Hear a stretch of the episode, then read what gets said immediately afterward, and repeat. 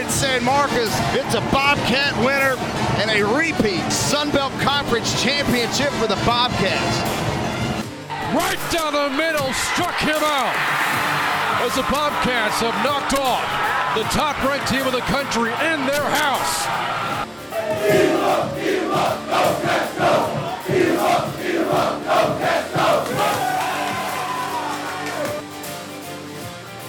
Another episode of the States Up podcast. I'm your host, Brain Freeman. And again, typically on the podcast, we visit with the student athletes here at uh, Texas State. We had a very special uh, podcast early in the week, though, that kind of focused more on the uh, T Association Hall of Honor class. Great talking with uh, the members of that class. Uh, Kevin Jurgaitis, a, a, former football player back in the 70s, a couple of track, track stars, and Drew Fucci and Bridget Foster Hilton, and of course, baseball great Tyler Sibley. Congratulations to those four and their induction into the uh, T Association Hall of Honor. Uh, but kind of circling things back to the student athletes here. And the fall season is not done yet. In fact, as we record this podcast today, Bobcat Volleyball is getting ready to play its opening game uh, match, I should say, the NCAA tournament. They're facing SMU in the Austin Regional. So hopefully, by the time we're done, we're done recording this, they're playing again on Friday. And uh, Bobcat football is not done yet either. Uh, seven and five record in the regular season. They're bowl bound. And, and, again, as we record this podcast, we don't know the destination yet, but we should in the next few days or so. Uh, but some big news coming out earlier today with Bobcat football, that being the all conference honors. And uh, two players were named first team All Sun Belt Conference. You had Ishmael Mahdi as an all purpose player, had an incredible year this year. Um, as a kick returner, as a running back, certainly. And Mason Shipley, the other one, first team all conference kicker for the Bobcats. the first uh, Bobcat to earn that honor since 2005, 18 years ago, Seth Jones, back in the Southland Conference days. On the topic of Mason Shipley, he's our guest on this week's podcast. He joins us now, a sophomore out of Liberty Hill, Texas, coming off a remarkable regular season. Mason, how are you? I'm doing good. Happy to be here. Glad to uh, have this conversation with you. I'm looking forward to it. Yeah, Mason, the same, the same. And again, congratulations. You know, Thank first you. team. That. Yeah, first team all conference honors, well deserved. You were a, a, perfect 14 to 14 on field goals this season. Uh, as you kind of you know look back at this year, what was your first year as the full time place kicker for this program? You know, uh, what stood out the most to you? So yeah, uh, last year um, being a kickoff specialist, uh, kind of more long field goals. Only had one last year, but kind of stepping into this role as really you know the, the true place kicker, um, just doing kind of field goals. Um, it, it was, it's a big responsibility, you know. Um, we had you know Seth last year; he had a, he had a great season. Uh, he's doing well, and then you know me coming in, kind of just learning from older guys uh, that were that are at the position I'm at now. Um, and coming into their shoes, uh, you know, it's a pretty cool experience. It's pretty great. We've had a, a great season. Um, definitely got to shout this out, but I give like all my glory to the Lord um, for giving me the opportunity to be here. Um, I'm very blessed and just happy that, that I got this opportunity this year. You know, you uh, you mentioned Seth Keller, who was a tremendous sure, yeah. kicker, you know, with this yep. with this program, and as you said, now he's he's still playing really well at Kansas, you know, for a team that's also having a really good season. So there was some unknown this year, you know, with the new staff, you know, and with that open spot for, you know, place kickers. So you bring in a new special teams coach, Daniel Prado, and there's, you know, a, a competition for it. In fact, we, we saw, you know, uh, several different um, uh, kickoff specialists this year, uh, to include yourself, you know, Matthew Velasco, Michael James as well. What was that competition like, and, and what has it been like in trying to fill, you know, what was like the beginning of the year, trying to um, fill the shoes left behind by Seth Keller? Yeah, so um, yeah, you got Matt Velasco, Michael James, two uh, great guys, really good teammates. Um, we, we, we all get along very well. Um, but yeah, at the beginning of the season, um, you know, we were battling out competition uh, as it is everywhere, and I already felt pretty strong about the the field goal position. I was just kind of used to it, just doing it all summer, spring. We always practice it, and uh, mm-hmm. you know, they. Uh, I think Matt started out the season on kickoff. Um, you know, they they have really good kickoff legs, big legs, and um, they they kind of switched off a little bit. I got a little bit of uh, a a little bit of time on kickoff this year. Um, so you know, it was good. It was good. So uh, I don't think it's any coincidence. You know, you look at the turnaround this season. There, there are a lot of factors behind it. Certainly, yeah. you know, a, a, new staff, um, you know, some new players brought in. Um, just uh, uh, again, there's a lot of you know uh, reasons why the team was so much better this year. But I don't yep. think it's any secret that the improvement of special teams has had a lot to do yep. with the success. You know, uh, between your ability as a kicker, Ishmael Mahdi's ability as a returner, Hobert, Joey Hobert as well as a punt returner, the kick coverage units as well. Um, just how good, from your perspective, was special teams this season? Well, I thought we were great. Yeah, um, Coach Prado does an amazing job on kind of coaching us on belief and confidence. I think that's a, a, huge thing. That if you have a coach that believes in you and is confident in you mm-hmm. doing your job, that I mean that changes everything and just the way he schemes things up um, and really pours out his belief that you know we're gonna every kickoff return that we we get you know we're gonna score it. You know that's uh, like his expectation. Every time like on field goal mm-hmm. every time I touch field you know um, you know we score every time. It's kind of like the mindset. So just uh, him like being around all the guys you know he's a really energetic dude really really good guy a great mentor. Um, he, he really changed special teams around. And then you know he just got the players in the right spots at the right time at the right time and um, yeah, we, we had a lot of success on special teams this year. Anybody who knows me knows that um, I don't believe in announcer jinxes. And so, yeah, anytime you would light up a field goal, I was, you know, happy to say that uh, Mason Shipley has not missed this season, and you, and you haven't. Again, 14 to 14, one of three kickers in the country this year, by the way, that has not missed a kick. And the 14 field goals also ties a program record. Um, mm-hmm. When I think back though to like you know big kicks, none of the games came down to whether or not yeah. you made or missed a kick mm-hmm. necessarily. Mm-hmm. But for you, what was the what do you think was the biggest kick you made this year? Yeah, I think um, I mean the biggest kick I would say uh, the ULM game I think was a, a big game for for mm-hmm. the field goal unit. Um, we we didn't get a PAT. We just had three straight field goals that game. Um, we won by mm-hmm. one point, so I mean, it kind of just goes to show you how important special teams is mm-hmm. um, in that aspect. So I think uh, really just all those kicks combined, I think were probably the biggest kicks of, of the year. Just having three three field goals, just going out there doing your job, doing what you're supposed to do. And so yeah, I think I'd say that one, that game. You know, Mason, you, you've accomplished so much in a very short amount of time here. Yeah, I mentioned the, you know, the year you've had, the records you've set at Texas State. You also set one with your lone field goal last year. Um, the only opportunity you got to kick was the yep. home opener against FIU. It was a 54 yarder. You nailed it. The distance, uh, the longest in uh, in program history. So, uh, how strong is your leg, and what, what's what's the uh, what's the range for you?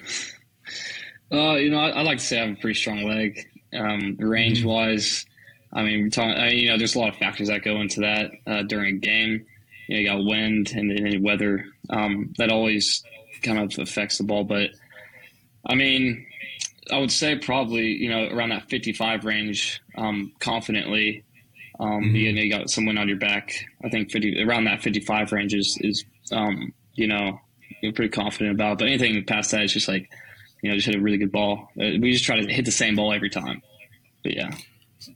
So I mentioned you're from Liberty Hill, went to a really, yes, really yep. good high school, you know, yep. football program, and, but your your college career starts in Stillwater at Oklahoma yep. State. Mm-hmm. Um, it didn't work out for you there. You transferred no. to Texas State. So when you when you were in the portal, it's such a you know a uh, a hot button topic these days, especially this time of year. Oh, and yeah. as the regular season is, is is ended, players are are entering the portal left and right when you entered the portal yourself three years ago and you're looking for a new home, what was it about Texas State? so I had a connection with uh, Coach Whitworth. He was here mm-hmm. uh, a couple years back. He was a special teams guy. Before I even went to Oklahoma State, uh, we, we were kind of texting, uh, kind of wanted me here. And so I mm-hmm. went into Stillwater, and uh, things just didn't really work out the way I thought they would. And so I just gave him a text. Uh, he still wanted me, so I came here. And just kind of that connection that I had with him in high school uh, followed into the college, my college career, and I felt like it was a really good opportunity to just come here and see uh, what the opportunity presents itself. You know, uh, again, I mentioned the transfer portal and the fact that it's a hot button topic, and I feel like there's a lot of debate about it. Yep. You know, from fans. You know, some yeah. are, are, very much you know on board with it. Others are not. Um, yeah. Tell me from from a student athlete's perspective. You know, what does the transfer portal? What opportunities does it give you? Um, are you are, are you a fan of it? Kind of thing. You know, what is it a student athlete's perspective from entering and being in the portal? Yeah, I think uh, the portal. I mean, it's good. It can be good and it can be bad. There's there's mm-hmm. uh, two ways to it. It's either good or bad for you. I think that if you just if you if you don't feel like they you're getting treated the correct way, and you know you got the stats, and you know there's a lot of things that go into it, and you transfer. Um, you know, it might be good for you, but if you don't really you know have the stats, if you don't, um, you know, the grass isn't always greener on the other side, is what a lot of people mm-hmm. say. Um, and and I think a lot of people right now are kind of just transferring to transfer, you know, see what they can get. Um, and it, you know, it doesn't work out for, for most people. I'm be honest with you. Mm-hmm. So yeah, just the grass isn't greener on, on the other side all the time. I think uh, people got to realize that. But I mean, if you if you're in a situation to where you know you're just really not liking it, um, it's just not working out for you. I think it's a good opportunity to see see what you can get out of it. You know, uh, when looking looking up more more information about you, yep. and, and, I, and, I, find that um, you know you're uh, you're in a family of kickers. Your twin That's brother. Right. Yeah. Uh, you know, Matthew is a really good yeah. kicker at the University of Hawaii. Another another sure. brother of yours, Michael, is also a collegiate mm-hmm. kicker. So, um, for the three of you guys, you know, growing up, you know, pursuing this um, and getting to where all three yeah. of you are now, uh, how much have you enjoyed that? No, it's awesome. I think growing up, uh, just the competition between uh, all of us, me and Matthew, uh, we're twin brothers. So There's a lot mm-hmm. of competition between me and him. Our older brother Michael, he's two years older than us. He kind of sparked the interest in kicking. Uh, he went out one day and he just started kicking and pretty good at it better than everybody else. So he, he started the spark for me and Matthew. We got really serious into it in high school. And then in high school, we would just kind of switch uh, kickers. Like we, we held for each other. So one person would do a kickoff and then the PAT field goal and the next person would do the next kickoff PAT field goal. So just having my brothers around, um, kind of coaching each other, that, that's a big thing is, is we'd always kind of evaluate each other. We coach each other, tell each other what we're doing wrong, what we're doing right. And me and Matthew, we still do that to this day. I don't really have like a kicking coach. he's, you know, we kind of text mm each other, um, you know, other than Coach Prado, of course. Um, we'll text each other and, and, and, see what we did wrong and what we did right. I think that's a pretty cool, pretty neat thing that uh, twin kickers. So yeah, you know what's funny too? Uh, when I was referencing your your kicks this year, there wasn't none of them were like you know with one second left to win or lose yeah, a game. Yeah. But your brother uh, Matthew in the regular season finale for Hawaii, they're facing mm-hmm. Colorado State. Game is tied, and he is kicking in a pressure situation oh, yeah. to win the game, and he did it. He won the game, yep. you know, for Hawaii. How proud were you of your twin brother in that moment? No, yeah, that, that's awesome. Awesome for him. Uh, he, so that's like his second game winner of the year, actually. And mm-hmm. so, so he's, he's had a really big year. Uh, kicked a few 50 plus yarders this year. So it's pretty proud of him. Um, that's awesome. But yeah, that, that last one this past weekend where he was sprinting out there, they, they thought he was mm-hmm. out of mm-hmm. balance and he goes, doesn't even take his steps and just kicks it. You know, it just shows a lot, a lot about how much talent that he has and, and, you know, really how good he is at, at his job. Yeah. You know, when I think of social media, uh, a lot of people use it for self promotion. Mm. Um, yep. Uh, but when I look through your timeline, and by the way, if our fans want to look you up, it's Mason yep. Shipley, the number one uh, on Twitter. Yep. Twitter. Uh, that's your user handle like everything is retweets about your brothers, right? Yeah. I, I, mentioned you're the game winner from Matthew because that's at the top of your timeline yeah. right now because you retweeted yeah. it. Uh, I think even that that's up there more uh, uh, and not your own accolade from the Sun Belt Conference. It shows how much you you know you, you care for your brothers. So. Um, why is that significant for you to use that platform to promote not yourself but your family? so yeah, I, I, think it's pretty cool. Um, I'm not I'm not a huge like social media user. If you you know you look me up, I'm not I'm not huge on it. Uh, just never really mm-hmm. have been.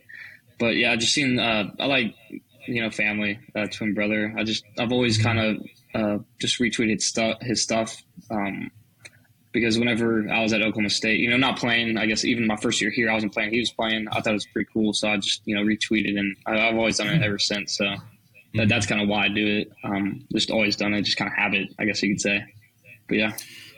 So, you know, a year ago, um, again, you were the kickoff specialist, not you know, the place kicker. That was Seth Keller and the and the mm-hmm. team you know, of course, there's no hiding around it or getting around it. It was a tough year. You know, it led to a, a change in leadership, you know, within the program, but mm-hmm. a change that's been for the better, and things have certainly worked out, you know, really well. Yep. And now that this program is in a position to to do something that's never been done before, and that's playing a bowl game, mm-hmm. and and you yep. are a significant part of that.